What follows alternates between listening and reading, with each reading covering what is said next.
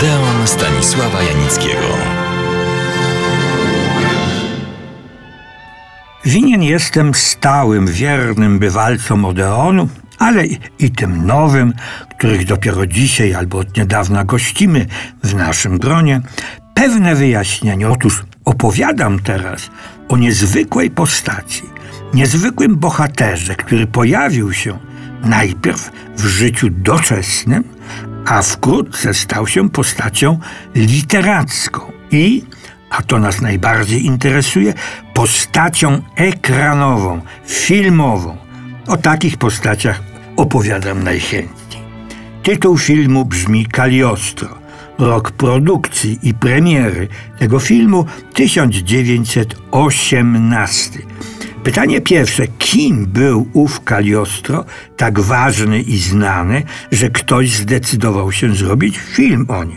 Otóż przypomnę, że był to w XVIII wieku jeden z największych szarlatanów, cudotwórców, uduchowionych oszustów, obiecujących, jakże sugestywnie, wyczarowanie z nicości złota, które od czasów biblijnych było tym nieszczęsnym, złotym cielcem, za którego ludzie sprzedawali nawet siebie i swych najbliższych.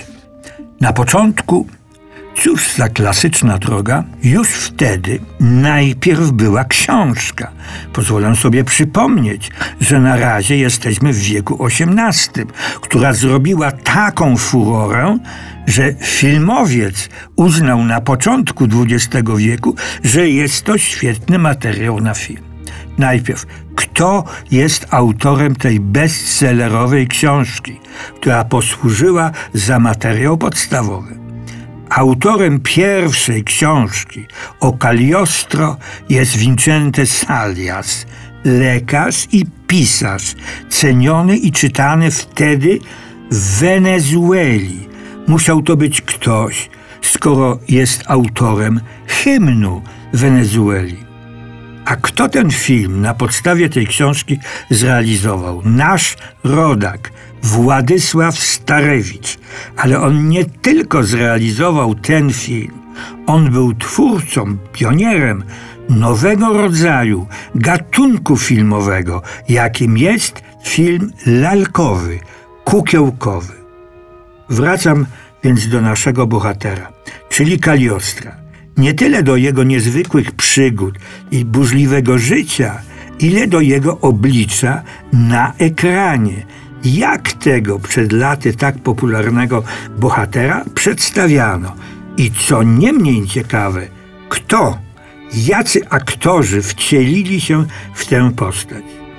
Filmem zasługującym na uwagę jest Cagliostro z 1975 roku, którego reżyserem był Daniele Pettinari.